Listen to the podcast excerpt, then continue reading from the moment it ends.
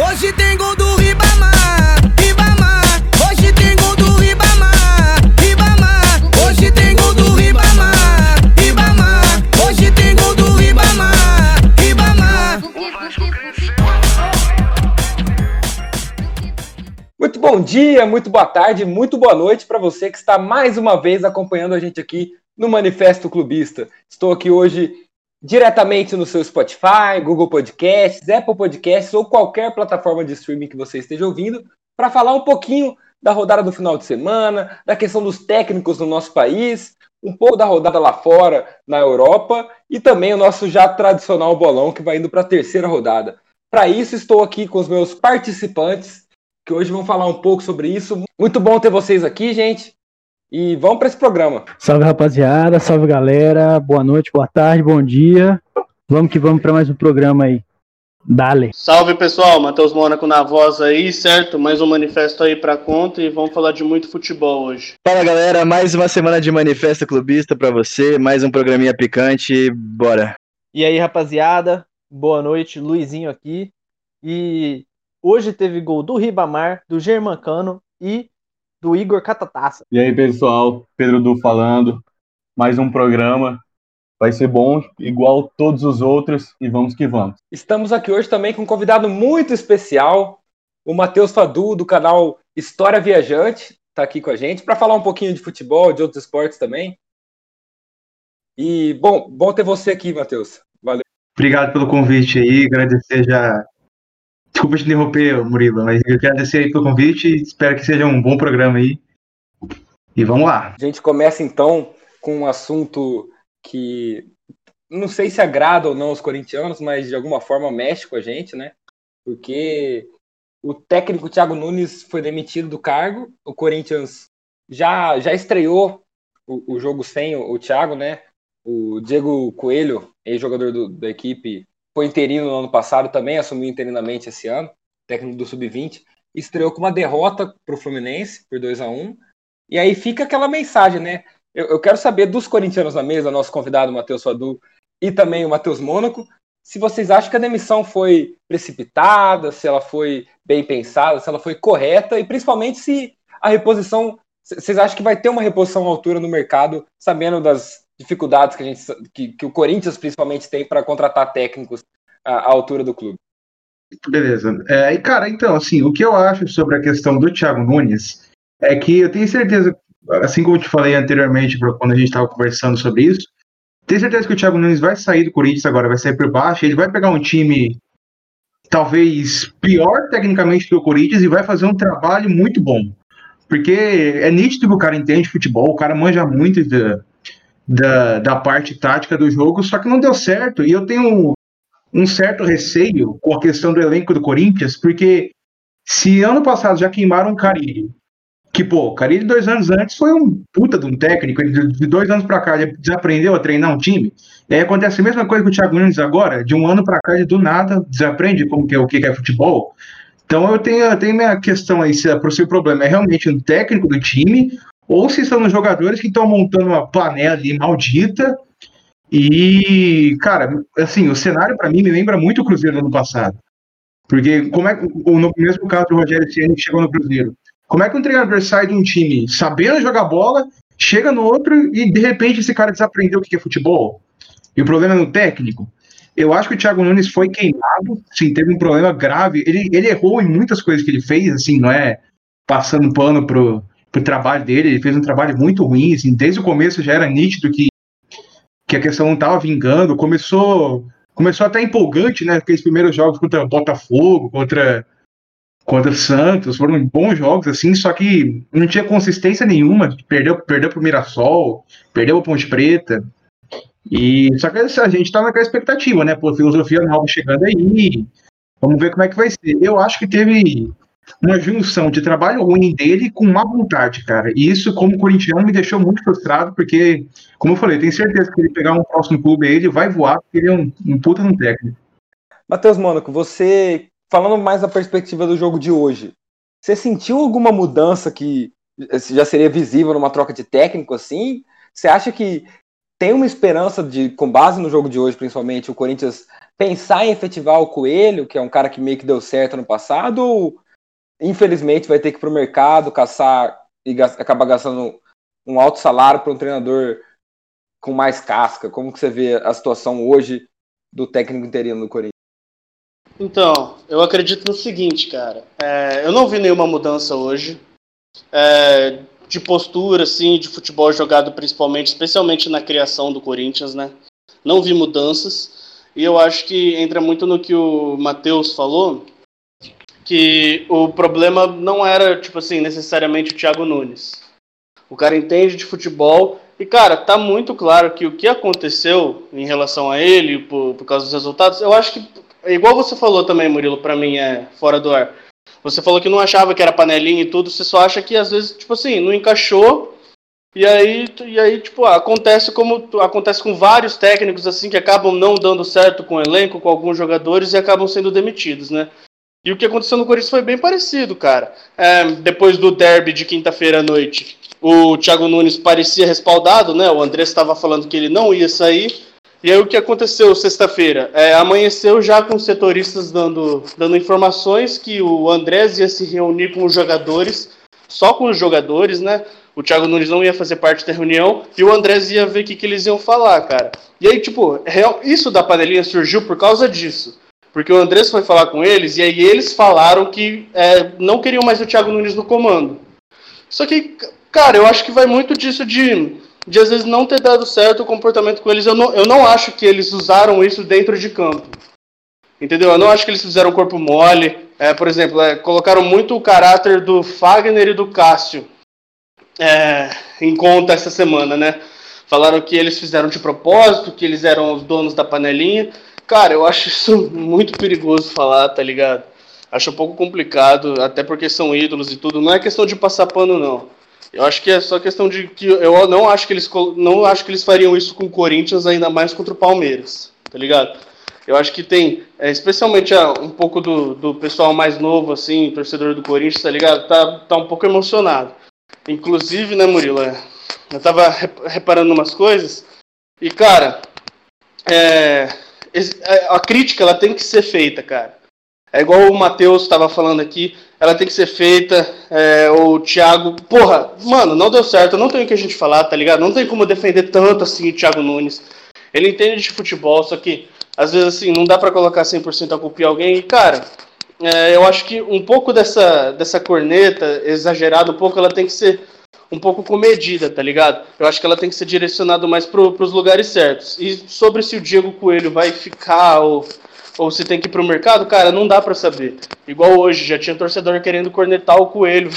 Que, que, o- que, que o Coelho tem a ver, tá ligado? Não dá pra falar um A do cara ainda.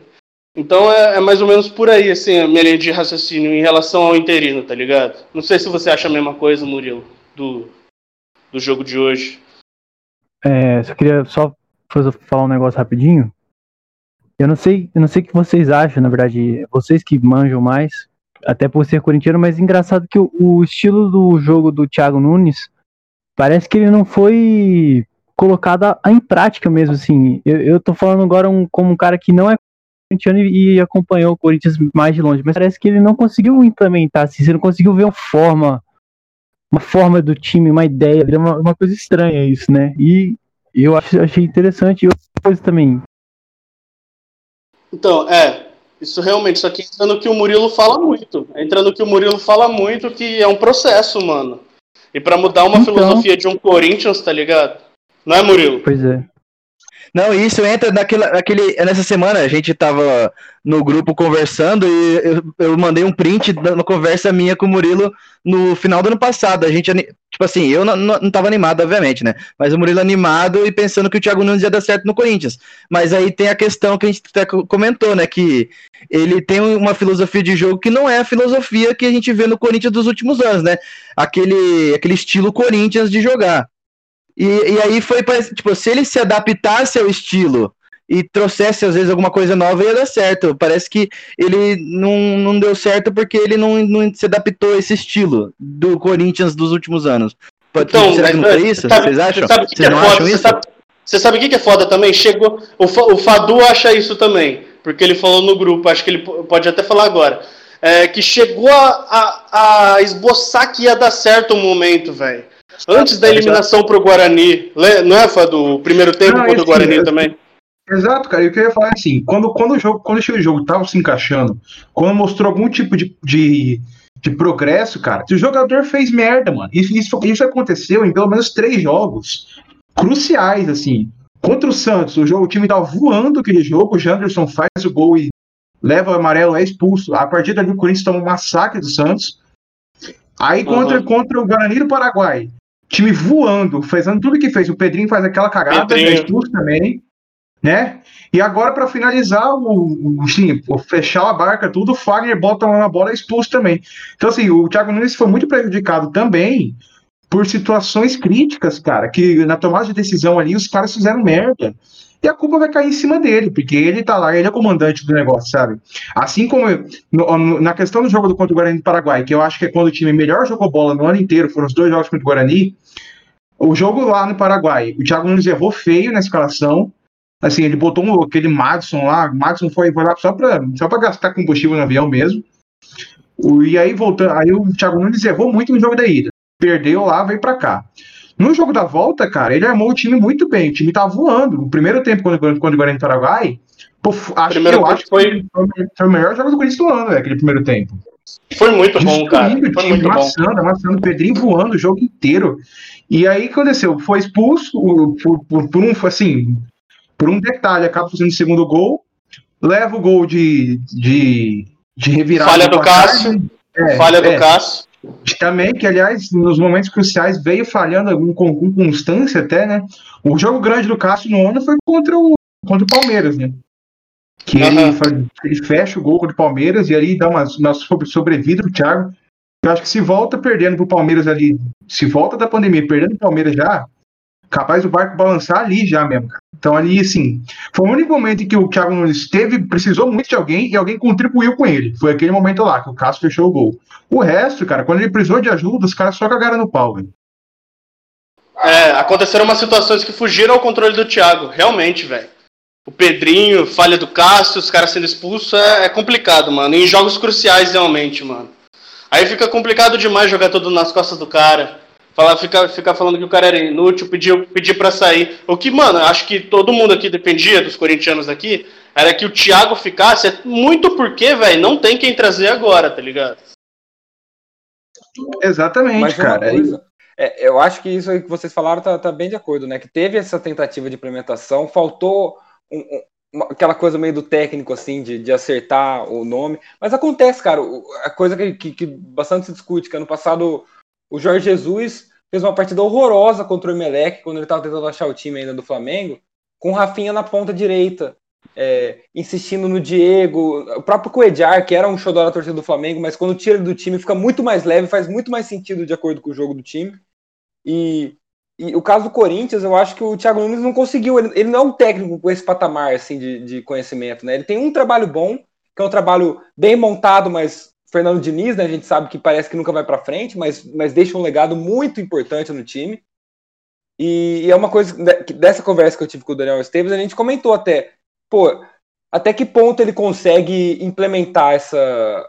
Ele consegue propor um estilo próprio de jogo, assim, até que ponto ele, ele, ele não é. Ele, ele só consegue pegar um trabalho andando. Porque deu para ver que no Corinthians ficou bem claro em algum momento que ele ficou um pouco perdido nas ideias, né? Ele viu que, que dependia muito dele, assim, o trabalho para fluir. Ele era a, a principal peça para fazer o Corinthians jogar para frente. Não, não ia ter jogador para isso exatamente, né? E aí ele começa a jogar igual o Carilli. E, ganha- e quase ganha o Paulista, né? Faz a final, Exatamente. Isso joga é até um pouco verdade. melhor que Isso é Palmeiras, verdade. E dando um passo para trás para salvar o cargo, para salvar o time mesmo, Exatamente. para tentar entender É. é, melhor, né? E é uma coisa que ele é, é um processo que, que meio que faz parte ali da, da ideologia dele, da forma como ele acredita, porque ele, ele é um técnico tapa-buraco, né? Pelo menos ele, ele aparece assim pro cenário brasileiro.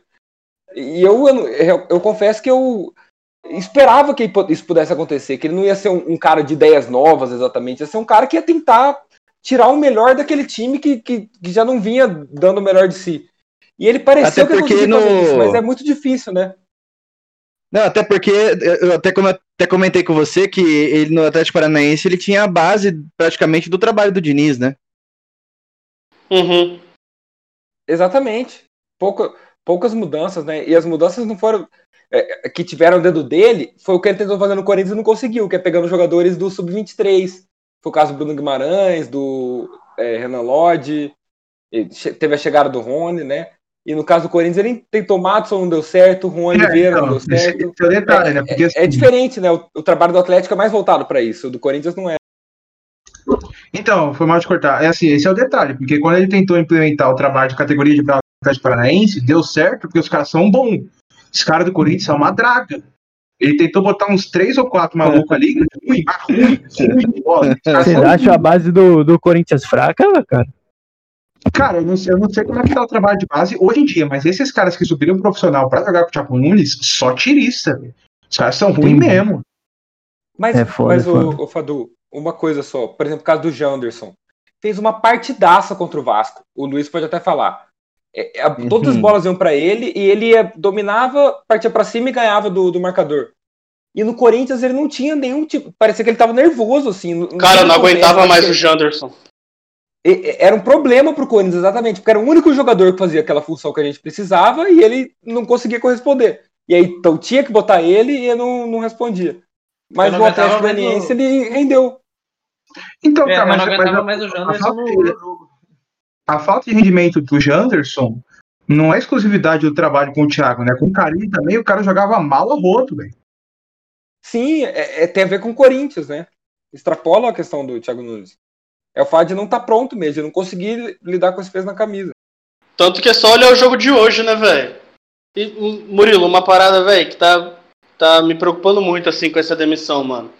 Se o Thiago Nunes ainda tivesse no Corinthians, e, mano, sei lá, é, é, ele, os jogadores, tentassem se resolver ali e tudo, tentassem comprar a ideia dele de novo, eu ia estar, mano, m- muito mais esperançoso do que, do que as minhas expectativas estão agora, cara. Eu não tô com expectativa, na real, eu não sei o que, que vai acontecer. Tá ligado? Pra, mano, pra te falar a verdade mesmo. Eu acho que agora, mano, setembro de 2020, o Corinthians tá, mano. É, o, na real, o Luiz já tinha comentado essa semana que uns dois programas passados eu tinha falado que o Corinthians estava flertando com uma crise, né? E o Corinthians tá em crise agora, obviamente, né? Mandou o treinador embora, é, resultados negativos, tá ligado? Tomando dois gols, mais de dois gols por jogo, às vezes e tudo. Aí o que acontece, mano? Eu acho que agora o Corinthians tá, mano, tá cara a cara com o pior momento, assim, desde que subiu pra primeira divisão é, de 2008 pra 2009. Porque se a gente pegar, assim, os, os anos ruins que tiveram, os anos ruins que tiveram foi o quê? Foi 2014 e 2016, né? Não foi? A 13, década. 14 e 16. Não, mas porra, 2013 a gente foi campeão do Paulista e da Recopa, cara. Eu acho que não dá pra colocar um ano com título assim num, num, num dos anos, num dos piores anos assim pra, pra falar num ranking, tá ligado? Eu acho assim que se for pegar, pega 14 e 16. Aí vamos lá. E, igual 2018 e 2019, teve muito corintiano que reclamou desses anos, e eu não acho que dá pra dá para reclamar do Corinthians no Campeonato Brasileiro nesses anos, mas não dá pra reclamar do ano, cara. Como que tu vai reclamar de um ano que você foi campeão paulista em cima dos dois dos seus maiores rivais? Ainda um lá na casa deles. Não É. dá, cara. Não É. dá pra comparar com Então, 2014 e ô, 2016, mano. por exemplo. Ô, Mônaco, mas Não, é a mesma só- coisa Oi. do Flamengo. Não, sinceramente, é o que aconteceu com o Flamengo, basicamente, né? É, tipo, é- era o time que tava muito acima do patamar dos outros times no Brasil naquele ano, mas muito acima. Você esperava muito.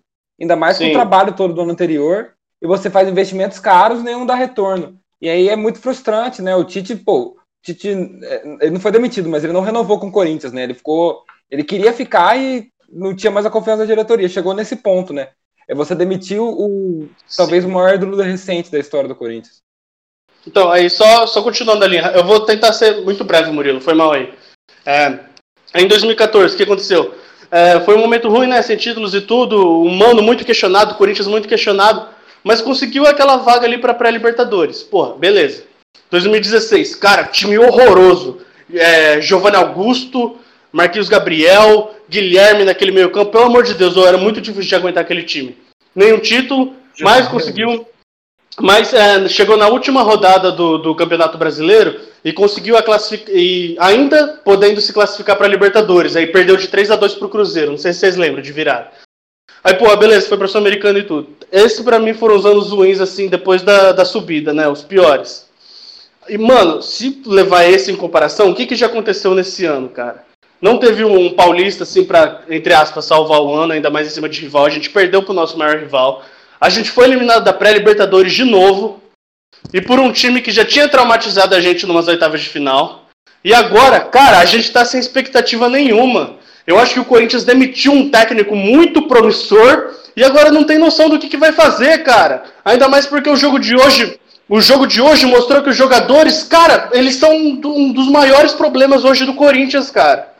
Alguns jogadores, até mesmo os, os jogadores que a gente pode respaldar e defender mais. Aí fica muito complicado, velho. É por isso que eu acho que hoje o Corinthians tá, mano, assim, tá olhando assim, frente a frente com o pior momento da, desde que subiu para a primeira divisão. Lá 2008, 2009, com o Mano Menezes, com o Andrés começando, tá ligado? É complicado, mano. Ô, Matheus, só complementando o que você falou, cara, assim, é, considerando a fama que o André Sanches tem de, ah, é, presidente que não demite treinador, tem essa fama aí. Ah, o André Sanches é um cara conhecido por deixar o treinador trabalhar. Cara, isso é uma das maiores invenções que eu já ouvi na história do futebol brasileiro, velho. E eu falo pra você, ó, o André Santos entrou, entrou no Corinthians depois de ter sido rebaixado, aí o Mano ficava com ele, o Mano ficou até, até sair pra seleção. Aí entra o Adilson Batista. Adilson Batista dura mó, fica mó tempinho lá já vai embora, já é mandado embora já. Aí entra o Tite. O Tite é o único cara que o André Santos bancou, velho. É o único treinador que, que o André Santos foi lá e botou, botou a mão na mesa e falou: Cara, esse cara vai ficar. E aí, Tite, tá com Verdade. ele? E aí o Tite foi, Foi- com ele. Foi, foi, assim, contra todo mundo. Exatamente, foi, foi contra todo mundo. Foi a única situação que ele estava contra a parede, ele bancou, aguentou a pressão, deixou o cara, e, e, coincidentemente ou não, o cara ganhou tudo que ganhou. Aí depois disso, continu, continuando pra frente lá, quando ele voltou em 2018, cara, ele foi embora. Ele mandou o Jair Ventura embora. É, ano passado ele mandou o Carilho embora, falando que. E é sempre o mesmo, mesmo discurso, né? Tipo, ah, não, não vai, eu vou, ele vai ficar, fulano vai ficar, vai continuar e acabou. É, em 2018 ele mandou o Jair Ventura embora, mandou o Carilho ano passado embora e agora mandou o Thiago Nunes embora. Então, assim, a única situação que ele foi pressionado para mandar alguém embora, ele bancou mesmo, foi o Tite em 2011. O resto, velho, tudo isso aí é historinha que foi inventada só porque, assim, só porque não, né? Assim, por causa do Tite ter ganho o que ganhou e o Andrés ter bancado ele, o Andrés ganhou esse nome. Mas é só super invenção isso aí.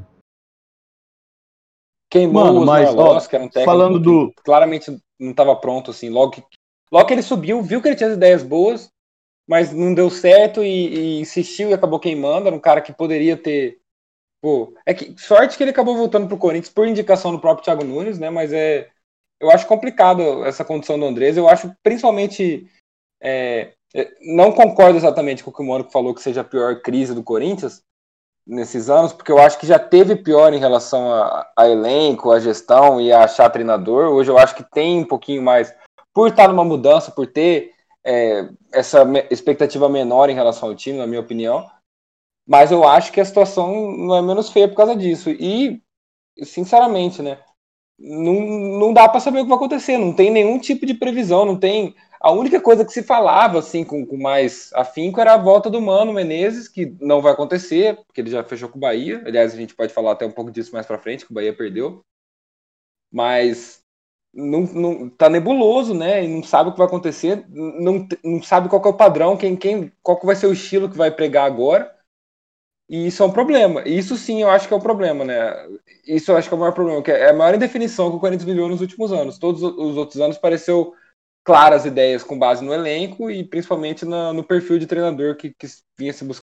que o André Sanches, por mais que ele fale que vá bancar o técnico, ele é meio que hipócrita nisso, né? Porque, por exemplo, ele dá uma entrevista numa, numa certa emissora falando, não, vou bancar o técnico, entrevista exclusiva, é, é, coletivo de imprensa. Eu vou bancar o técnico, ele vai ficar, vai ficar. Aí chega numa outra emissora, assim, numa outra entrevista, ele fala que o time tá horrível, o time tá horroroso. Não que não esteja, tá mesmo. Mas é tipo, em uma entrevista ele fala que o técnico fica. Na outra ele fala que tá ruim o trabalho do técnico, aí não dá pra entender, tá ligado? E eu tenho certeza que os técnicos que ele trabalhou, que trabalhou com ele, viam isso, tá ligado? Ele falando essas coisas, tipo, eu vou bancar. Mas aí numa, numa outra entrevista, que nem foi agora com a, se eu não me engano, com, com o Benja, com a Fox lá antes do jogo Palmeiras, ele falando que o time tava horroroso, que, que a chance do Corinthians perder pro Palmeiras, não, dos dois sair perdendo no jogo, ia ser, os dois iam sair perdendo porque os dois times estavam horrível. E cara, eu não acho isso bacana também, tipo, eu sei que por mais que seja horrível, mas eu não acho legal você dar o respaldo pro técnico, falar que vai bancar ele e continuar pegando no pé do trabalho dele, sabe? O técnico não vai ter esse respaldo que ele vai dar. E a outra coisa era que o Mônaco falou desse da fase ruim do Corinthians. Eu acho que o Corinthians ainda dá para melhorar, mas o Corinthians vai ter uma sequência de jogos agora no Brasileiro muito importantes, que são contra os times que estão lá embaixo. Contra o Bahia, o Sport e o Red Bull Bragantino. São três times que estão brigando no Z4 lá. Eu acho que se o Corinthians não pontuar nesses jogos, aí começa a preocupar de verdade, de verdade pro resto do ano. Que aí o Corinthians vai ter que abrir bem o olho, que a maré já vai estar tá batendo no, no pescoço quase. Eu concordo, Era isso que eu tinha isso, mesmo que falar. é, isso aí mesmo, Du, isso aí mesmo. E isso daí do Andrés, né, Du? É bem coisa de dirigente brasileiro, na real, né, mano? Olha o presidente do Bahia É, esses dias. Fez aquela thread no Twitter imensa pra bancar o Roger. Passou o quê? Passou quatro dias, eu acho. E demitiu. Isso que o, o Belintani, presidente do Bahia, tratava como exceção, né? É tipo, o, o diferente, o que os dirigentes precisam fazer. Aí ele não se candidata para uma eleição de prefeito que já parecia ganha por ele em, Salvador. E aí ele tem que fazer política. Que é o. É. é- é- cai no, no- no destino comum. E Murilo, So- só, respeito só, muito o trabalho dele, mas é. é- Não tem o que fazer. Só, só deixando uma coisa é, mais clara aí, Murilo. É, eu não tô falando que agora, nesse momento, é o, é o pior momento do Corinthians dos últimos anos, tá ligado? Eu acho que ainda se melhorar tudo, vai depender do- de como vai ser, tá ligado? Eu acho que, por exemplo, se a gente, é, nesse campeonato, brigar por um rebaixamento, o que, mano, talvez seja provável, igual o Du falou, esses três próximos jogos aí, cara, é, vai ser o pior momento, tá ligado? Eu tô falando que o Corinthians tá ali, mano tá prestes a entrar ne- ne- nessa porra desse momento, tá ligado? E o que é engraçado, até você falou do time, que você tem mais expectativa nesse time, eu também, mano. Eu acho esse time muito melhor do que o de 2016. O bagulho que a gente falava, mano, pegar no papel, escolher 11 ali, mano, bonitinho desse time de agora, bonitinho, mano. Véi, tem um time bom. É isso que me deixa puto também. Exatamente. Exatamente. É tipo. É, é um time que. Assim, a gente tá achando, assim, era, era essa ideia mesmo. Não, o Corinthians vai implementar novas ideias, então tem que ter paciência. Mas você. Não tinha como você cogitar que o Corinthians poderia cair numa pré-Libertadores, não tinha como cogitar que o Corinthians não ia brigar por, por nada esse ano, assim, que o Paulista talvez fosse o que fosse mais longe, que não corresse risco de não cair. Não tinha como você falar com base no elenco, base inclusive nos investimentos. É, realmente, é uma situação complicada. Mas, em compensação, quando você analisa o cenário do futebol brasileiro hoje, você percebe que é um- não, é uma, não é uma exceção que o Corinthians passa, né?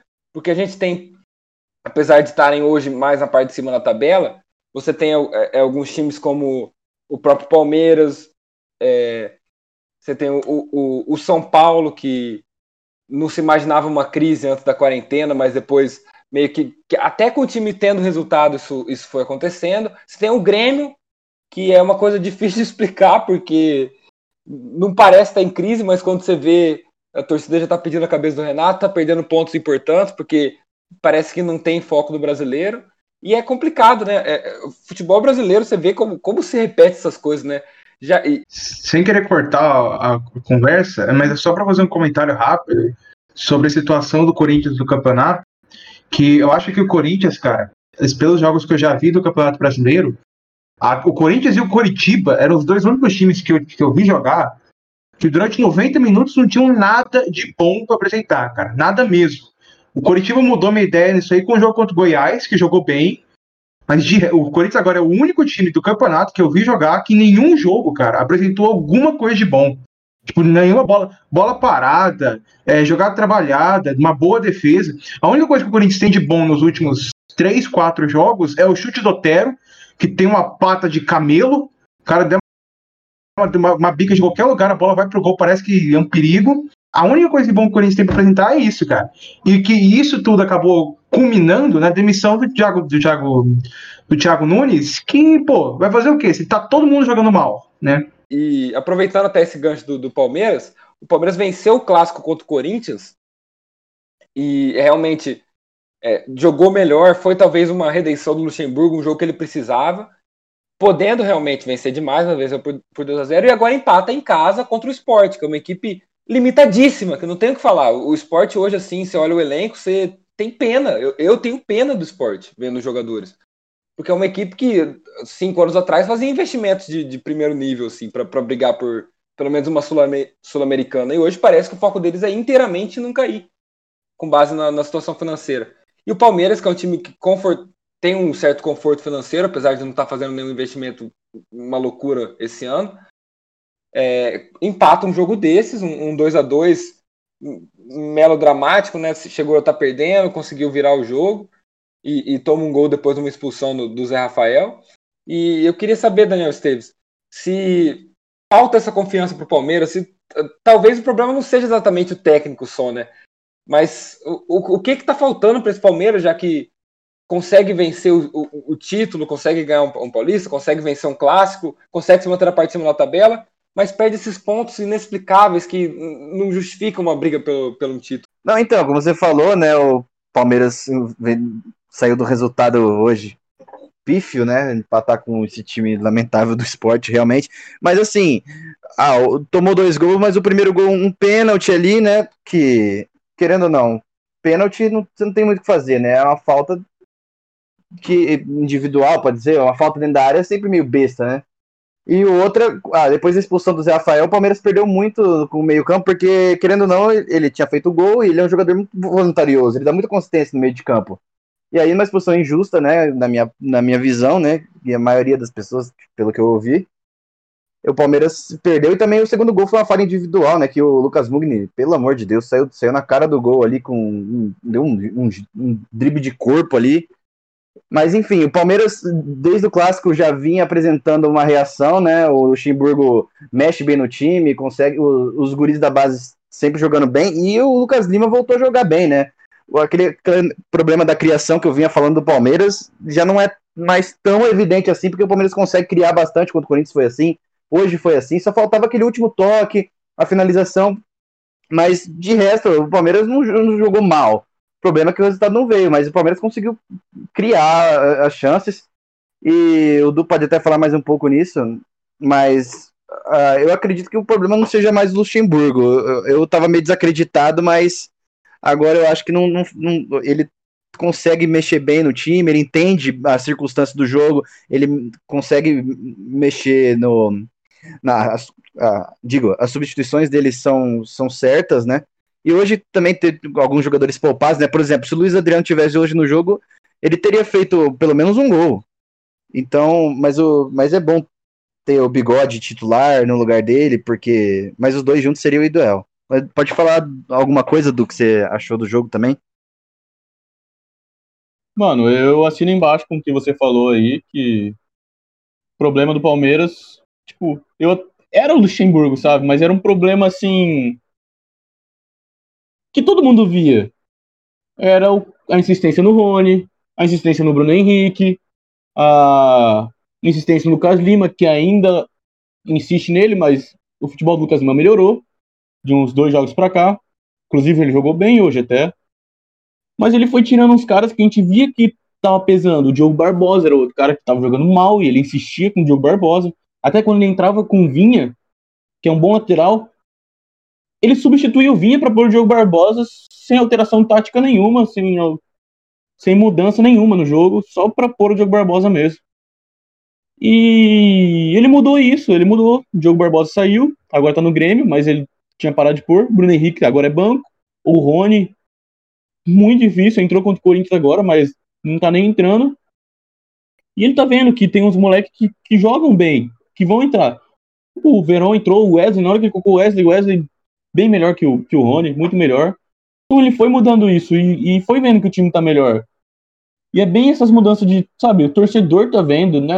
Às vezes o técnico acho que quer quer falar, pô, o torcedor não sabe nada. Você vai ver como vai melhorar. Eu vou, vou bancar isso aqui. Mas não, é, não é assim, não é porque torcedor não tá ali presente no dia a dia que, que não vai conhecer também os jogadores. Torcedor via qual era a mudança e cobrou muito. Aí ele acabou indo no torcedor e tá vendo que, que melhorou. Hoje, infelizmente, não ganhou. Deveria ter ganho, que era um jogo em casa com o time da zona de rebaixamento. E deveria ter ganho quando tava com um a mais, inclusive. Teve chance com o William ali. E não, não deu para fazer os gols. Mas acontece. Mas pelo menos o futebol melhorou. Mas não pode vacilar igual vacilou hoje. Mas é, eu tô gostando de ver. Não, outra coisa que. O, o- um dos problemas do Palmeiras passa até por uma coisa que o, o Matheus falou do Corinthians, né? O Palmeiras peca muito por erros individuais. Nesses últimos jogos do Brasileirão, aí ele perdeu muito Ah, ponto sim. por erros individuais. Teve hoje, por exemplo, um- uma falha ali no segundo gol. Teve o. Contra o Bahia, o Everton saiu mal e cedeu o empate nos últimos minutos de jogo. Sempre o, o, o Palmeiras tem- também. O Goiás também, um gol de falta do, do Rafael Por Vaz por baixo barreira. É. da barreira. Então, esse, alguma, peca por algumas falhas individuais ou a desatenção, mas assim, eu não vejo grandes problemas e assim, a- o- os resultados não estão saindo como a gente espera, mas também não, não tá, não perdeu ainda, né? O Palmeiras é o único invicto do Brasileirão, Sim. então vamos torcer para que o time se acerte nesse, nesse aspecto de de atenção e, e diminuir as falhas individuais, né? Que isso vai, vai Aí, contar viu? muito no Brasileirão. E viu que dá para buscar na base algumas soluções, né? Eu acho que a única solução que o Palmeiras precisa ir atrás mesmo, que não tem na base, é um meio bom ali pro lugar do Lucas Lima. E o lateral É, o, que- direito. o que a gente precisa, tinha, né? o que a gente tinha, a gente prestou, né? Que era o Alan. É, o Alanzinho, é. Mas de resto, é isso mesmo. O Palmeiras agora tem que parar de empatar e ganhar mais, porque já tem mais empate que vitória no campeonato. Só virando a chave, a gente teve nessa rodada, nessa décima rodada também, um Botafogo e Vasco no Newton Santos, que o Vasco venceu por 3 a 2 Teve gol do Cano, também teve gol do Catatal. E. Quem que é o primeiro? Fez o gol, agora fugiu. Luiz. Ribamar, Ribamar, cara. Como você esqueceu do Ribamar? E cara? claro, Como que e esquece claro, do Ribamar? teve gol do Ribamar. E, inclusive a vinheta de hoje, né? Porque quando tem gol do Ribamar, a gente tem que botar a vinheta, não tem o que fazer. Mas o Vasco teve, eh, tentou poupar, né? Não sei se foi exatamente uma poupada, mas é, foi para esse, esse jogo do Botafogo pensando para o jogo da, da quinta-feira, também contra o Botafogo pela Copa do Brasil. E eu queria saber do Luiz se esse jogo dá um, um sinal meio que pro Botafogo, assim, falando que o, eh, tem uma superioridade do Vasco nesse momento, que, que as duas equipes têm, têm feito. Aliás, interessante isso, que as duas equipes têm feito clássico com muitos gols, né? Desde o Carioca de 2018. É, é muito legal assistir um Botafogo e Vasco, por incrível que pareça, porque sempre um jogo promete muitos gols, né? E não foi diferente hoje. E eu, eu quero saber, né, tem essa questão da Copa do Brasil, o primeiro jogo agora nessa quinta-feira, depois tem o jogo da volta na, na, no dia 23. E, e você acha que o Vasco vem com essa moral depois dessa partida, com base na atuação da equipe em si, além da, da, da vitória, claro? E, e principalmente esse conforto no Campeonato Brasileiro no momento, né? Podendo focar numa Copa do Brasil sem se preocupar no momento com o rebaixamento. Cara, então, é, falando um pouco do jogo de hoje, já tentando projetar esses confrontos, eu acho que moral é uma palavra muito forte. Não acho que o Vasco vai chegar com moral, mas, mas chega mais tranquilo, né? E, e eu, cara, eu não tava esperando, é, eu, não- eu não tava cobrando do time que ganhasse hoje, cara, o clássico. Eu, eu, o que eu cobrei do time era ganhar do Atlético Goianiense, que não aconteceu, a gente perdeu. Aí hoje, que por mim podia, porra, botar reserva, poupar tudo e, e perder de 1, 2 a 0, a gente foi lá e ganhou. E, e eu achei uma estratégia interessante até, porque a gente poupou o Benítez, que, cara, não dá pra jogar sem o Benítez, mas a gente teve que poupar ele contra o Atlético Goianiense. Eu falei, cara, por que tá poupando contra o Atlético e não contra o Botafogo, né? E aí a gente perdeu contra, contra o Atlético Goianiense, o Cano jogou e o Cano jogou hoje de novo, cara. Eu falei, cara, e o o Cano jogou 90 minutos hoje. Então eu falei, cara, que isso, tá ligado? O Cano vai estar muito desgastado, acho que tem que poupar tal. E não entendi poupar o Benítez contra o Atlético e não contra o Botafogo. Mas depois de ver o jogo de hoje, eu achei que foi uma estratégia interessante. Porque, obviamente, ganhar hoje não significa que a gente vai classificar na Copa do Brasil, não significa que a gente vai ganhar os dois confrontos ou ou ganhar um e classificar, enfim. Mas eu acho que dá para ter um parâmetro de como vão ser os jogos e acho que as equipes conseguiram se conhecer. Porque se, se jogasse tipo reserva contra reserva, não, não ia.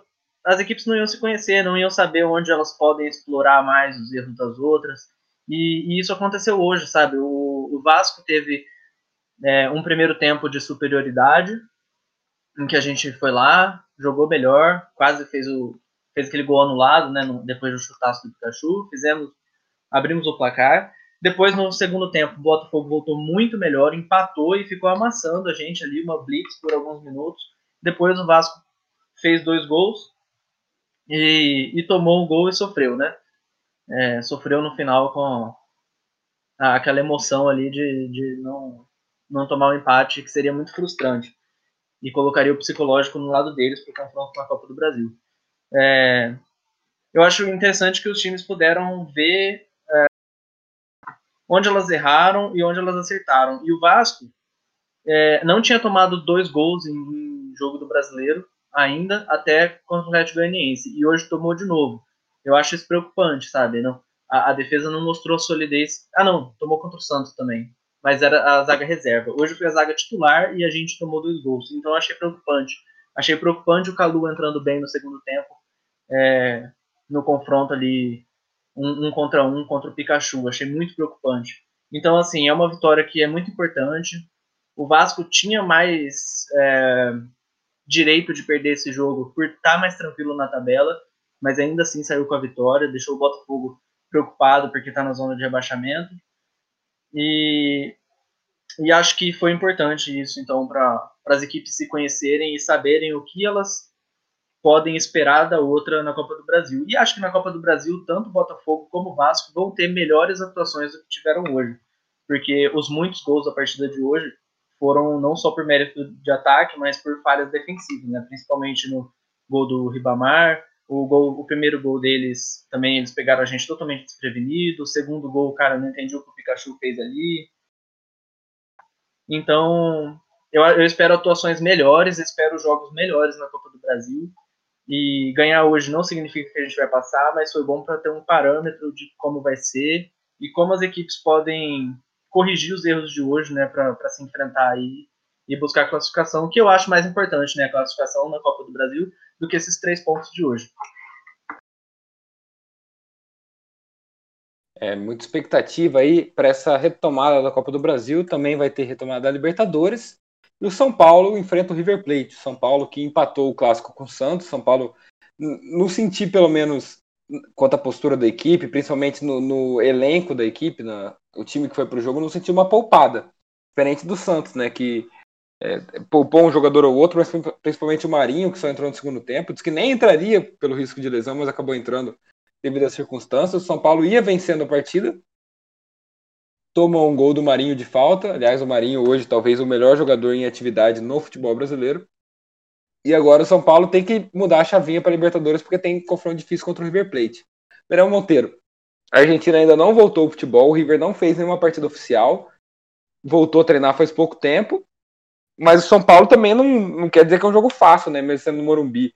Você acha que uma vitória contra o River, sob todas as condições, que é muito possível, por tudo que eu falei, daria uma moral que o Diniz está precisando? Porque, cara, eu tô vendo até o Diniz muito nervoso na beira do gramado, uma coisa que, eu, que não acontecia antes. Era um cara meio zen, agora parece um, um. Virou um personagem completamente diferente, um cara que grita 90 minutos e tá nervoso, tá pressionado.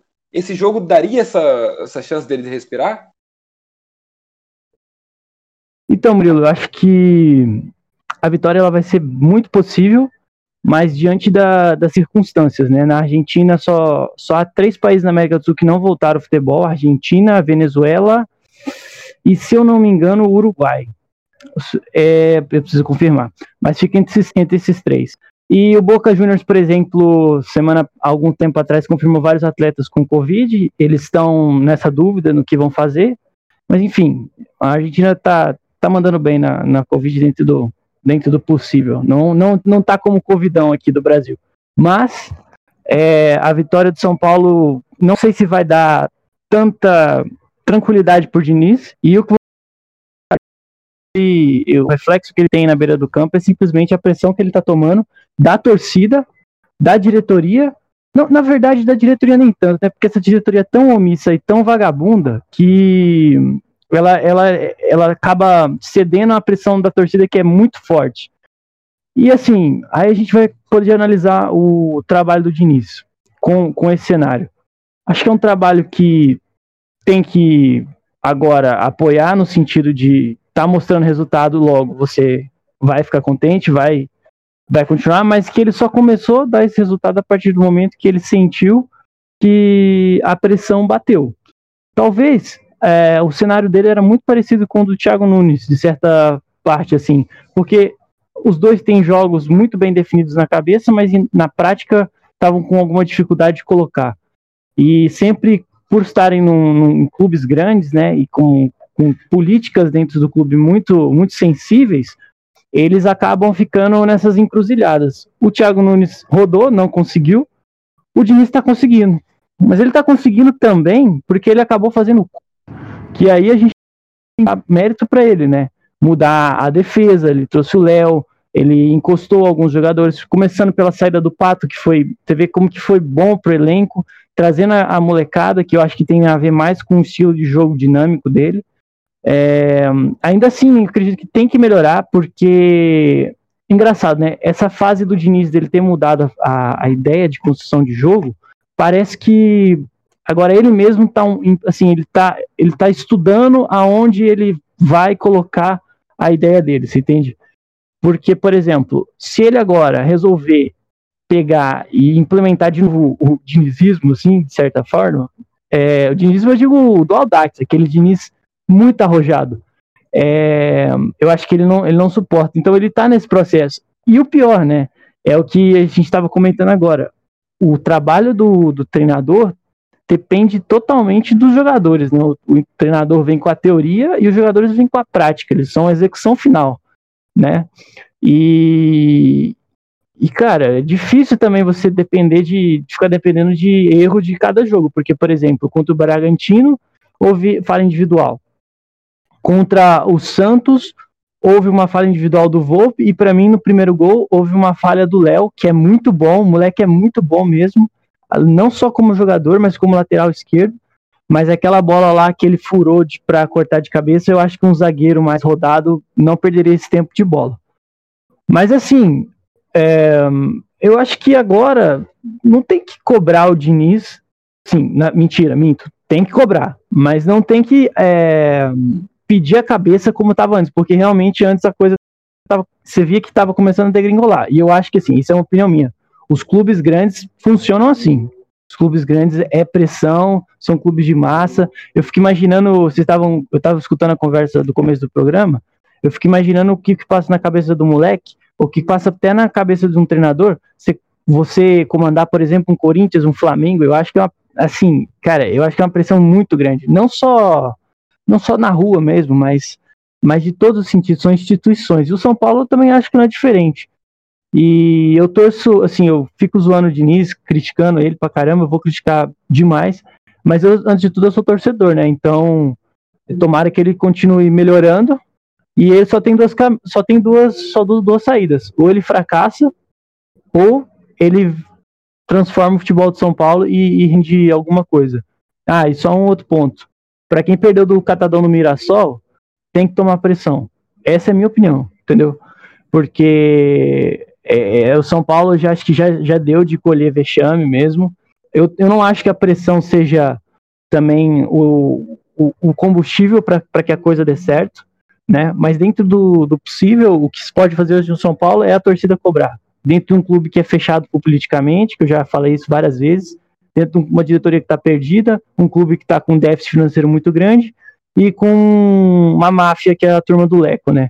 Então, assim, o que a gente pode fazer hoje é isso. Mas eu não concordo com, esse, com, essa, com a pressão ser um motivo para qual a gente consiga lograr grandes resultados. Daniel, sempre sincero e sucinto em relação ao São Paulo, mais uma opinião forte aí. É, só para completar então essa rodada, não, não acho que vale a pena entrar muito em detalhes, né? Mas a gente teve o Inter, o líder, perdendo, poupando, claro, focando no Libertadores, lembrando que volta a Libertadores na quarta-feira, junto com a Copa do Brasil. O Flamengo perdeu para o Ceará, naturalmente, né? Não, tô brincando, foi, foi realmente uma surpresa, mas o Flamengo também já com a, com a chave virada para Libertadores. O Atlético Mineiro vencendo o Bragantino, o Atlético Goianiense vencendo o Bahia, é, o Grêmio empatou com o Fortaleza também poupando, né? Porque o Grêmio, a gente já sabe, não tá nem aí pro brasileiro. O Renato tá sempre brincando no brasileiro. O Atletiba acabou dando o furacão, 1 a 0 gol do Fabinho, centroavante em São Paulo. E esses foram todos os jogos da rodada. Décima primeira rodada, começando na quarta-feira com Corinthians e Bahia. Vamos virar um pouquinho a chave. Tem mais jogos da Libertadores, tem mais jogos da Copa do Brasil. A gente vai falar já já no nosso bolão. Mas vamos para a Europa agora, porque teve volta do, do, futebol europeu né, em alto nível. Já, já, tinha tido algumas rodadas do Campeonato Francês. O, o PSG já tinha estreado na, no meio da semana, mas ele só veio, só estreou o Neymar mesmo, o motivo da, da audiência para o Campeonato Francês neste domingo. E que o PSG perdeu para o Olympique de Marselha, mas a derrota moral mesmo ficou para a equipe do, do Olympique, né? Caso que absurdo, né? envolvendo o Neymar, que chegou a ser expulso depois de, de dar um, um tapa no, no, zagueiro do, do Olympique de Marseille, que, que xingou ele de, de, macaco, foi uma coisa absurda, passou batido pelo VAR, pela arbitragem, o Neymar acabou punido, desabafou nas redes sociais, já, já discutiram, e, pô, bem feio, né? Todo ano que passa, vem todo aquele discurso de, não, a arbitragem pode encerrar o jogo quando isso acontecer. Não, os jogadores falam que vão, vão abandonar o campo. Aí acontece feijoada. Que pensar disso? Qual que é a expectativa em relação ao futebol, diferente de outros esportes como a NBA que, e, e da Fórmula 1, que parecem ter, ter alguns passos adiante em relação ao racismo? O futebol parece tudo estagnado. Como que vocês veem essa situação? É, é que eu acho que o futebol, na verdade, ele é um reflexo ele é o esporte mais similar ao que nós temos hoje na sociedade. Aí, como eu, como eu tinha dito, é, por ser um futebol globalizado, por ser ter uma, capilar, uma capilabilidade uh, difícil, é, muito grande. E claro, se você pegar o cenário europeu, eu, assim, não me surpreende, não me surpreende, mas também não, não, não me deixa a, não me deixa ter raiva da situação que foi o, o caso do racismo, né? E, e assim, o, o que é mais para mim contraditório e curioso e que é reflexo também do que se passa hoje na, nas ruas, do que se passa hoje nas, nas redes, é que as pessoas elas estão perdidas e, e, e não só isso, talvez falta alguma identificação, porque o agressor do Neymar foi um latino, ou pelo menos de origem latina, né? Dentro de um cenário europeu. Então, assim, parece que o mundo está muito estranho. E, e eu não duvido nada que esse caso vai passar, como também passaram vários outros. Vários jogadores africanos viram e mexem, os africanos também sofrem bastante isso. E que talvez, por poucos momentos da minha vida, não sei se vão ter mais outros, eu vou concordar com o Felipe Melo, que nessas horas acho que você tem que meter um socão nesse filho da puta mesmo, porque não dá, cara. Deve ser revoltante. E, até quando, né? É, até quando? Não é. Parece que agora todo mês está tendo tá tendo um caso assim. E vale lembrar também, não sei se você vai comentar depois, e exaltar o Hamilton que ele fez hoje. Eu sei que a gente está partindo do, do futebol, estou falando de futebol, mas isso é para só ilustrar que até na Fórmula 1, um negócio elitizado, quer dizer, eu acho que até lá é possivelmente até mais forte, o racismo está em todos os setores da sociedade, em todos os esportes, em todos os níveis, desde a ginástica artística com, o atleta do Pinheiros, que eu não vou não vou lembrar o nome agora, que está desempregado por racismo e era um talento no Brasil, até o Neymar, que é o ídolo de muita garotada aí, e você vê que o cara tá nem aí, o cara xingou o Neymar de macaco, cara. Isso que eu mais me assusta. É, o Neymar tem uma. Assim, eu não, eu não tenho muita simpatia por ele, mas o Neymar tem. Você xingar um Neymar de macaco, a repercussão que você vai tomar, você acha que os caras perderam até esse filtro, sabe? E muito dessa perda de filtro, é, para mim, é pela falta de impunidade mesmo, que vai passar reto. Não, é que só ia puxar que. Fala, o Dan falou que o, o futebol é, é, o esporte que tem o maior reflexo né, na sociedade. E é um dos esportes que é menos incisivo nessa luta né, contra o racismo. Ele entra lá, os times entram com as faixas, não ao racismo, colocam a propaganda. Na hora de fazer propaganda contra o racismo é, é, é boa, mas a gente não vê isso nas punições. A gente não vê os jogadores também é, entrando, sabe, na luta juntos, assim, dentro do esporte. Tanto que a gente vê jogadores fazendo o que esse cara fez hoje contra o Neymar, sendo racista, sabe? E eu acho que falta muito uma punição mais, mais sabe, mais branda dentro do futebol. Falta os jogadores serem mais presentes na luta.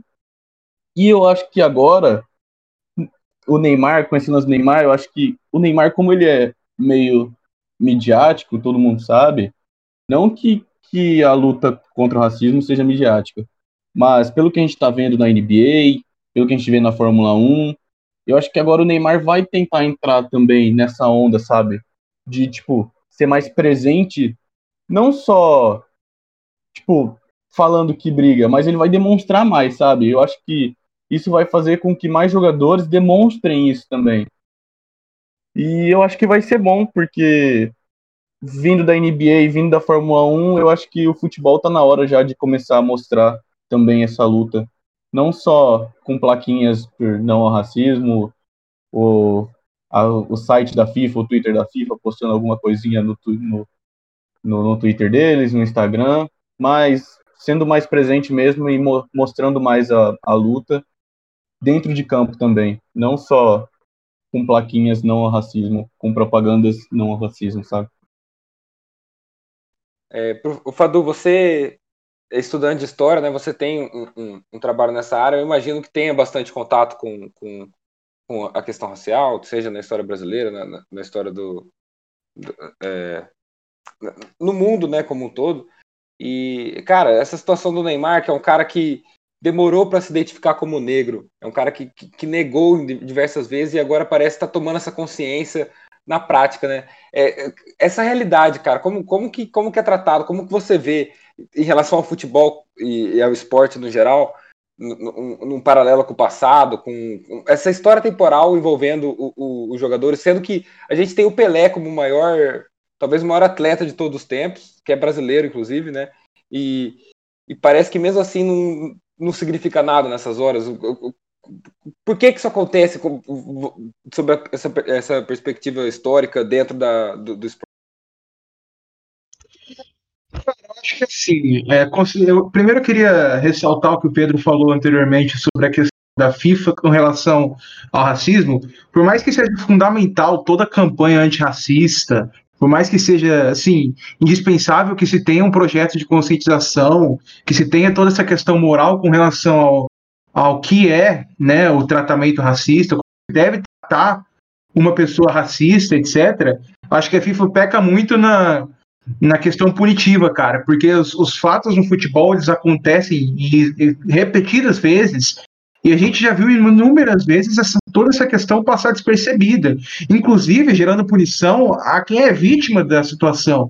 Eu lembro, por exemplo, assim, só para citar rapidamente, um caso que teve com o Tyson, lá na Ucrânia, que teve aquela toda manifestação da torcida, porque na Ucrânia o, o movimento, o movimento não só neonazista como racista também e teve toda aquela questão envolvendo o Tyson, e o Tyson ficou puto na época, chutou a bola na torcida, fez o caralho a quatro lá, e ele foi expulso, cara.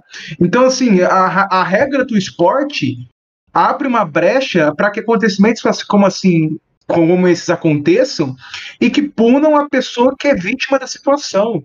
E a FIFA, o que, que fez naquela situação? Nada. Isso aconteceu com o Roberto Carlos na, na Turquia, aconteceu com o Daniel Alves na Espanha, assim, jogadores que não são não são qualquer um, sabe? Tem todo um lance. Se, é, assim, a FIFA poderia usar o exemplo de uma pessoa renomada para atingir milhares e milhões de pessoas, porque querendo ou não, é muito mais fácil você falar de racismo quando um quando alguém de grande repercussão é vítima do que quando o fulano que ninguém conhece é vítima. Porque o racismo estrutural está presente no futebol e a gente fecha o olho para isso. É muito mais fácil você confrontar esse fechamento de, de retícula com, com, um, com um exemplo grandioso do que com um exemplo pequeno. E nem com isso a FIFA faz nada, cara. Agora, com essa, com essa questão do Neymar, ele foi expulso, né? Se não me engano. Né? Ele agrediu o cara, não, sei direito o que aconteceu. Mas a, a, a situação é. Qual, o, o, que isso, o que a FIFA vai fazer com relação a isso? Vai deixar passar de novo? Vai ficar só com campanha no, no Twitter? Vai ficar só com campanha no site Say No to Race, mas não vai para combater de verdade a situação? É, me lembra até uma tirinha do do, do Laerte, que ele foi expulso, mas ele foi expulso por, por falar alguma coisa? Ou não teve nada a ver com esse lance? Não, ele agrediu o jogador e o VAR pegou. Aí logo Ah. em seguida, na confusão, o cara hostilizou ele. Ah, então, e o VAR não pegou a injúria racial, no caso, né? Provavelmente. Ex- E- exatamente. é, deixou passar, óbvio. E, e, e, assim, é, o que eu tava falando, uma tirinha do Laerte, que são várias pessoas sentadas no- na poltrona de suas casas, né? Digitando, fazendo tweet de say no to race, e embaixo no apartamento delas tem um cara apanhando por ser negro. E elas estão lá no apartamento, no apartamento delas sentadas, é, só na, só na internet ali, mas sem fazer nada para combater. E com relação à- questão histórica do racismo dentro do esporte, cara, a gente tem que lembrar que os principais ícones do esporte mundial, de- dos vários esportes mundiais em geral, eles são afrodescendentes. E, assim, não, não só ícones em questão técnica, quanto em questão social. Você tem Muhammad Ali no boxe, você tem Pelé no futebol, Jesse Owens no atletismo. Sim, as, as figuras negras elas são muito mais caricatas dentro do esporte do que as figuras brancas em geral, né, no caso. Existem alguns esportes que são, são de supremacia branca e por isso acabam tendo menos negros participando, como é o caso de tênis, é, esses esportes mais elitizados. Mas, Até assim, o golfe, que é elitizado, tem o Tiger Woods, cara, como um dos Tiger maiores Woods, nomes. Exatamente, cara. Exatamente. Exato. Então, assim, E no tênis as- tem a Serena Williams também. As irmãs É, Williams então, no tênis. Exatamente. Então, exatamente, cara. Então, assim, as figu- figuras negras sempre tiveram presentes como principais expoentes dos maiores esportes do mundo, e nem assim elas conseguem ter um mínimo de decência no que, no que se refere à, regra do esporte, à punição, à defesa da, da, da personalidade delas. Porque, pô, você imagina. Você imagina uma- um cara que, dá, que trabalha que trabalha, no caso do Neymar, tem o nome que tem, tem toda a questão que envolve a marca dele, tem que passar por uma situação dessa e tem que ficar calado, porque senão ele vai ser suspenso, porque é isso que aconteceu com ele. Foi lá, ele revidou uma agressão, que é uma agressão, cara, isso que a gente não entende, é uma agressão.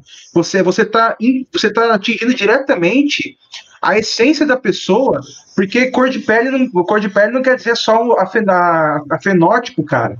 É uma situação que envolve a pessoa, envolve sofrimento que ela passou, envolve reconhecimento de quem ela é, envolve toda uma questão pessoal que, que a gente acaba não tendo visão disso.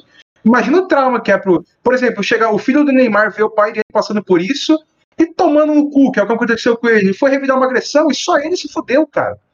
Sim, por mais, por mais que a gente não tenha aqui que fazer apologia à agressão física, falar que, que o Neymar tá certo em espancar o cara, até, até acho que há- existem brechas para isso, sabe? Eu, eu, particularmente, se, se um cara que eu sou fã faz uma coisa dessa, eu nem ligo, sabe? Eu realmente não ligo. Acho que esse tipo de, situação é tão escabrosa, é tão reprimida, ela deve ser tão reprimida que é o maior tipo de repressão uma situação dessa acaba sendo essa mesmo. Então, falando assim sobre o Neymar em si, eu acho que é é uma das poucas vezes que ele demonstrou ser um cara proativo em questão social, porque ele nunca foi. É, é, eu digo, desculpa, eu digo em questão social, envolvendo esse, em, em questão financeira, econômica, ele sempre foi muito atuante, tem um instituto dele que ajuda mi- milhares de crianças e tal. Mas em questão racial, ele nunca foi tão, tão atuante assim. Inclusive, ele foi cobrado até por umas personalidades da mídia aí, mas isso é, isso é né? Você vai querer, vai obrigar as pessoas a agirem de acordo com o que elas, com que elas acham que devem agir ou não, é outra coisa. Mas o Neymar, acho que é da primeira vez em muito tempo que eu vejo o Neymar sendo atuante nessa questão, acho que isso é mérito para ele, porque é um cara que gera atenção de milhões de pessoas e agora vai se falar, você vai ver, a TV vai falar nisso aí na próxima semana, nas próximas duas semanas talvez. Então o assunto já vai gerar debate. Para mim, a questão chave é o que a FIFA vai fazer em relação a tudo isso? Vai ficar calado de novo? Vai deixar isso virar um caso de Roberto Carlos? Vai deixar isso virar um caso de Tyson? Né? Daniel Alves, essas personalidades que já têm renome, já que tiveram que passar por escaladas? Ou vai finalmente sair da, da mesmice do moralismo de internet e vai agir contra isso? Acho que em geral é isso. Muito pertinente a fala do, do Fadu, acho que aborda muitas coisas, né? E é um. Parece que é um debate eterno, né? Ano, ano vem, ano vai, e, e não, não vejo muitas coisas saindo do lugar e a gente não sabe até quanto vai acontecer. É desanimador até o, o estado que a gente se encontra. Nesse caso, o Neymar, você que está ouvindo o programa, que sai na terça-feira, só a gente está gravando no domingo, talvez já tenha visto uma resposta, né? Pode ser que isso aconteça. Eu não duvido, por se tratar do Neymar, uma repercussão grande, ter pelo menos uma, uma resposta oficial da Federação Francesa, é, alguma coisa assim, tipo uma punição, alguma coisa que, pequena, sabe, em relação a tudo que acontece, mas que vai ser usada como justificativa, assim, e vai meio que tampar esse buraquinho, e, e, e daqui um, dois dias vai acontecer na Libertadores e ninguém vai falar nada vai acontecer de novo na, no leste europeu, ninguém vai falar nada, vai acontecer na França, na Itália de novo, como vem acontecendo todo ano, e vai passar batido, e vai ficar por aí mesmo. A impressão que dá é essa. Murilo. A, a vontade não é, mas é a impressão que dá. Murilo. Pode falar. É, só para contribuir um pouco, né? Acho que uma, uma das, talvez as top três figuras negras, assim, né, de de conquistas, de, de processo no esporte, tudo é o Michael Jordan, né? E o Michael Jordan, o que acontece, cara? É, muita gente que não gosta dele, é, não gosta da personalidade dele, não gosta dele como pessoa, é, sem desmerecer tudo que ele ganhou, bate muito nessa tecla que ele nunca foi, que ele nunca foi atuante.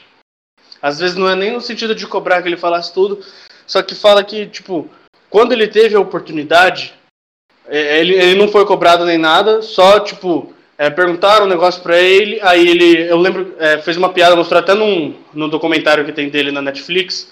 Inclusive, se você não assistiu aí, que está ouvindo, ou, é, assista The Last Dance na Netflix. São 10 episódios sobre o, aquele Chicago Bulls, né?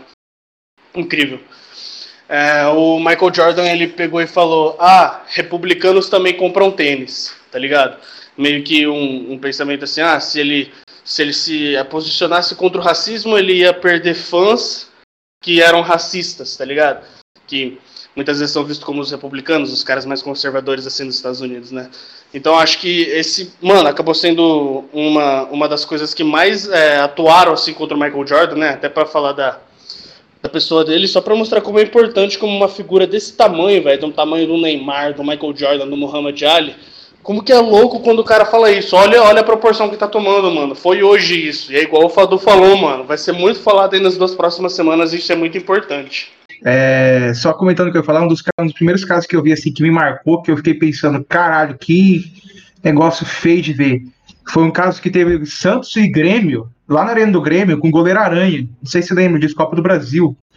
Inclusive, acho que o Grêmio foi acabou sendo punido com a eliminação que até pegaram várias cenas assim, em close fixado nas pessoas do Grêmio, fazendo gesto de macaco, falando macaco pro aranha e tal. Deu maior polêmica isso aí na época.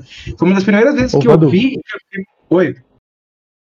Não, não só para te lembrar, não só o do, o do, o do Aranha, recentemente teve o Marinho, lembra?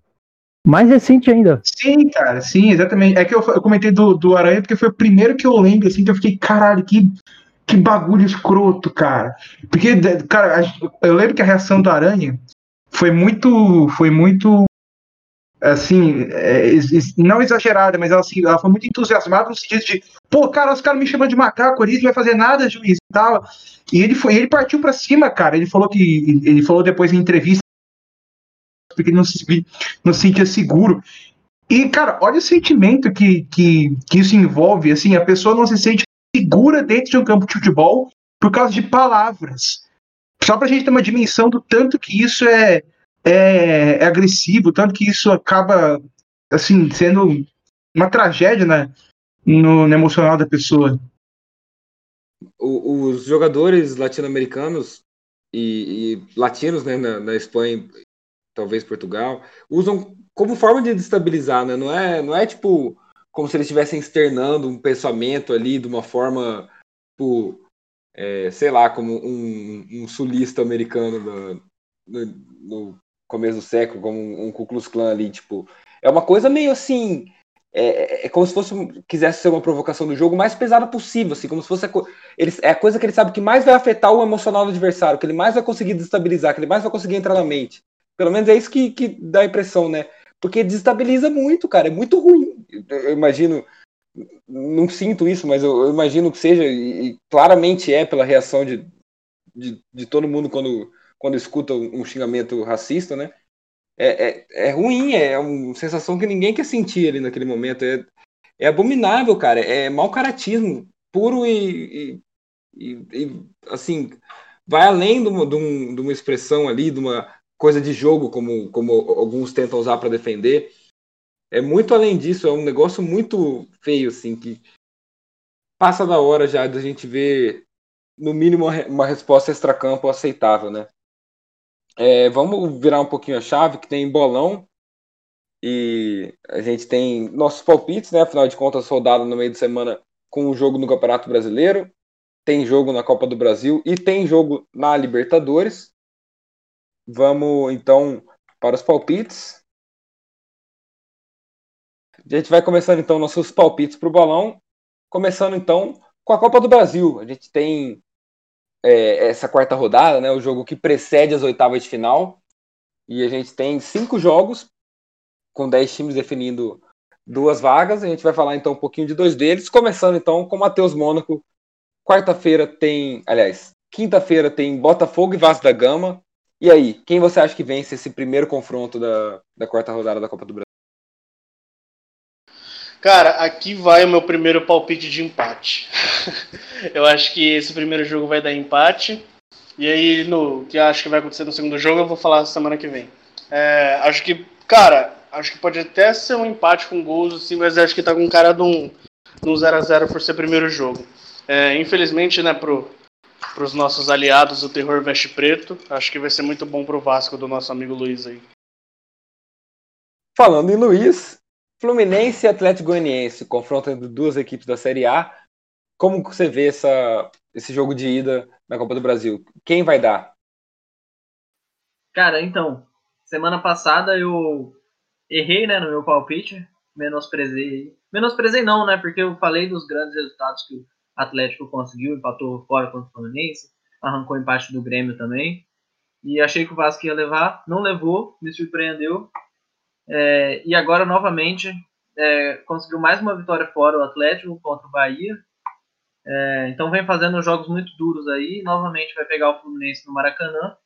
Mas dessa vez eu aposto numa vitória do Fluminense, que também vem bem e tem feito ótimos jogos dentro de casa.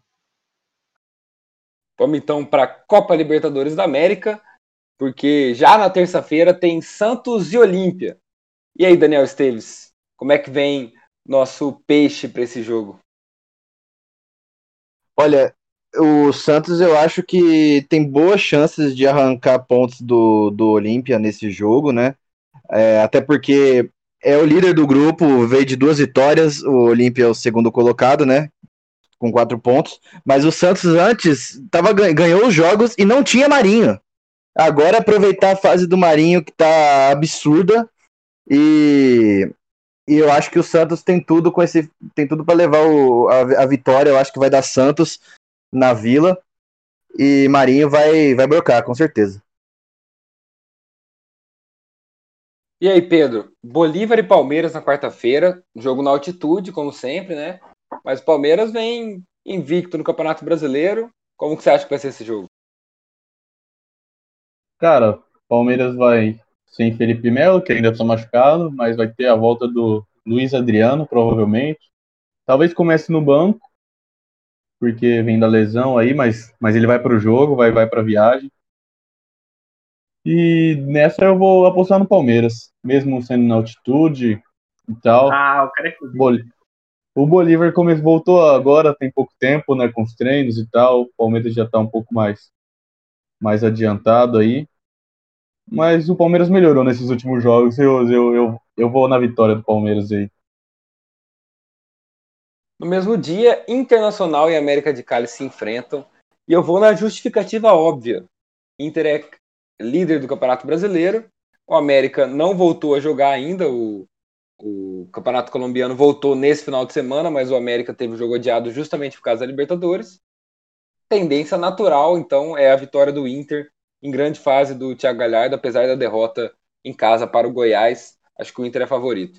Vamos então, fechando a nossa Libertadores, com São Paulo e River Plate, Daniel Monteiro. Olha, eu queria muito, do fundo do coração, dizer que o São Paulo vai levar essa. Apesar de todos os cenários. Mas depois do catadão do Mirassol, eu vou continuar apostando no São Paulo. Porém, seja que Deus quiser. Não acredito nesse palpite, velho. Tô com um pouco de medo até desse palpite. Ele, mas esse ele tem, ele tem esse 12k. Foi com um sorriso amarelo. no- no- nossa. Ele tem 12k ameaçando que ia no River, mas voltou atrás, foi em São Paulo. Mano, eu confio, velho. Eu acho que vai ser São Paulo também, velho. Já mandei meus palpites pro É, Ele Cara, eu todas, tô pensando. ah, Deixa eu agora te falar uma todas coisa. as rapidinho. características para ir pro River e voltou no São Paulo. Não, mas é que o River, agora falando sério, o River na Libertadores pro São Paulo, São Paulo geralmente vai bem nos confrontos contra o River. Mas, depois do catadão do Mirassol, nesses últimos tempos, tempos tá foda acreditar na, nos tabus. Só, só queria uma, falar, passar uma informação para vocês, né? Já passando também os jogos da Libertadores do- dos outros brasileiros, que, pô, a gente tem a opção de escolher um jogo, né? Toda rodada, cada um falar mais a fundo de um, a gente faz o bolão completo, né? E só tem cagão aqui, né? Porque os outros jogos, ó, Roger Wilstermann e Atlético Paranaense na altitude, jogo difícil pra caramba de prever. Não, É, mano, é Jorge aí- Wilson, mano. Mas- Fácil. O Vasco tomou Você 4 crava? Eu cravo, O- Jorge Wilson. Eu o- cravo Dudu, também. O futebol cravo boliviano não também. voltou, cara. O futebol boliviano não voltou Cara, o ainda. Atlético Não dá não pra tá saber. O, Atlético, o futebol do Atlético Paranaense não voltou O também. Atlético não tá jogando nada, É, cara. realmente, realmente. Realmente. O Atlético não voltou mas também. é, é imprevisível, cara. O Jorge Wilson O Vasco tomou jogava, 4x0 do né, Vasco três anos atrás. Tomou 4x0 aqui e, e deu 4x0 lá, velho. Mas enfim, olha os outros jogos, hein? Só, só as pedreiras. Ninguém quis pegar as pedreiras, hein?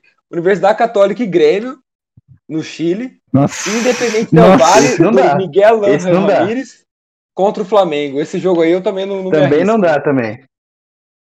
Aí é, Dois aí é é empate. complicado. Jogos Grêmio só muito empata. difíceis. A É, o Libertadores Grêmio está de empata. volta. Que loucura. Grêmio é fácil de apostar.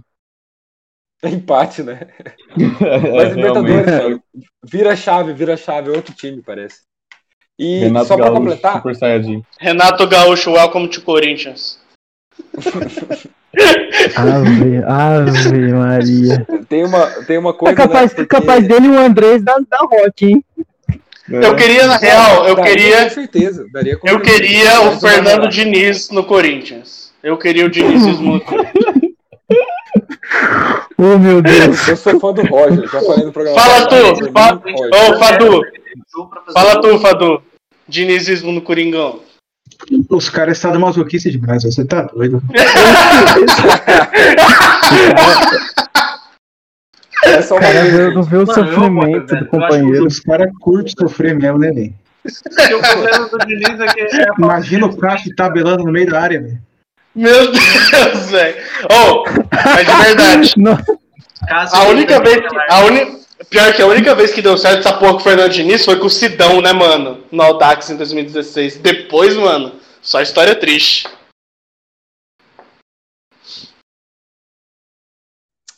Ah, mas tem nada a ver com o Corinthians. O, o, Thiago, o Cássio treinou bola com o pé também, não deu certo com o Thiago Nunes. Perdeu a confiança O Cássio- rapidinho. Mas, O Cássio não é bom com os pés, né, mano?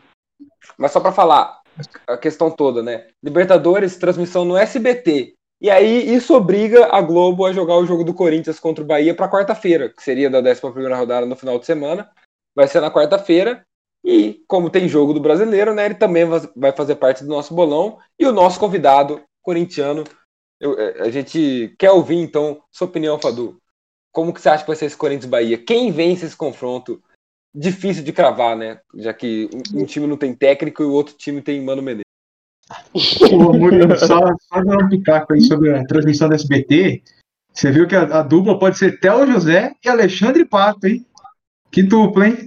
Na, na transmissão do. Maria, velho. Nossa senhora, velho. Eu não esperava por Que- essa, que- que- de você. O que, que virou? O que, que virou esse país, é mano? Alexandre Pato comentando o jogo. Ah, Caralho. nossa senhora, nem me fala, cara. Não, mas assim, sobre, sobre Bahia e Corinthians, cara, eu acho que assim, Corinthians Bahia, né, na, na Neoquímica Arena agora, eu acho que tem tudo para ser o pior jogo da rodada, disparado. É, o Corinthians agora tá afundado numa situação, agora teve. A gente tá gravando no domingo, né? Agora à noite, na, noite de domingo, a gente viu os, os tweets aí de, de agressão com os jogadores do Corinthians no aeroporto, né? Então a situação tá difícil. E eu acho, cara, que, sinceramente, acho que o Bahia vai ganhar esse jogo. Mas eu só acho isso por crença na lei do ex, cara. Porque, assim, futebol, futebol, o negócio tá feio, velho. E assim, ó, a- o Bahia tem no total cinco ex-Corinthians. O Nossa, goleiro o Corinthians Douglas- tomar gol do Cleison, velho. Goleiro Douglas, o Juninho Capixaba, o Rodriguinho, o Cleison e o Mano. Cinco ex-Corinthians. Então, assim, a única coisa que me, me convence que vai ser alguma coisa de interessante nesse jogo é a lei do ex, velho. Porque futebol, futebol vai ser o pior jogo da rodada, isso aí, com certeza. Acho que vai ser Bahia 1x0. Velho, acabou de cair minha ficha que a gente vai tomar gol do Cleison quarta. Puta que pariu. Não, e pra piorar, cara, pra piorar, o Ba- Bahia, o centroavante do Bahia é o Gilberto. Gilberto e Corinthians, cara, é só tragédia. Hat-trick no Morenão. Puta que pariu. o Cavani contra a gente, cara. O cara vira o Cavani. Ele é quase ex do Corinthians, basicamente. Né? Pra Campo Grandense, Foi corintiano, então. Foi expectativa e foi pro Inter aquela vez. Exato, pra corintiano Campo Grandense, aí. então Mas, fui lá no Morenão felizão pra ver meu Corinthians jogar. Tomar três gols de Gilberto. Guerreiro errou pênalti quando tava 0x0. como até agora ninguém conseguiu acertar, nenhum corintiano aqui conseguiu acertar o placar do, do time, eu fico um pouco mais tranquilo em relação a isso. De resto, a gente vai encerrando aqui, programinha especial para vocês, convidado abordando alguns assuntos. A gente ficou devendo aqui para o Fadu e quer saber de você, ouvinte. Se rolaria um programa especial, de repente, sobre outros esportes, falando um pouco mais sobre NBA, NFL, é, outra- a Fórmula 1 mesmo, outros esportes que, que a gente também tem, tem interesse em falar, a gente sabe também de uma, de uma galera que, que se interessa, você que está ouvindo, inclusive, quiser falar um pouco, se tiver propriedade. A gente quer saber, você teria interesse? Então vamos, vamos coletar as respostas, dependendo, a gente até, até sai um programinha especial nessa reta final de NBA, nesse início de NFL, nesse final de temporada de Fórmula 1 e outros esportes também, porque o que mais tem nesse mundo é esporte e se tá passando na TV, a gente está assistindo. Valeu então nossa mesa redonda virtual, lembrando, você que está ouvindo, já siga a gente lá no nosso Instagram, no nosso Twitter, acompanhe as nossas redes sociais e também se inscreve no Spotify, no Google Podcasts, na sua plataforma preferida. Nosso programa vai ficando por aqui. Valeu, gente. Boa noite para vocês e até a próxima. Valeu, rapaziada, e vamos que vamos pra próxima. Valeu, pessoal. Mais um manifestinho aí pra conta, certo?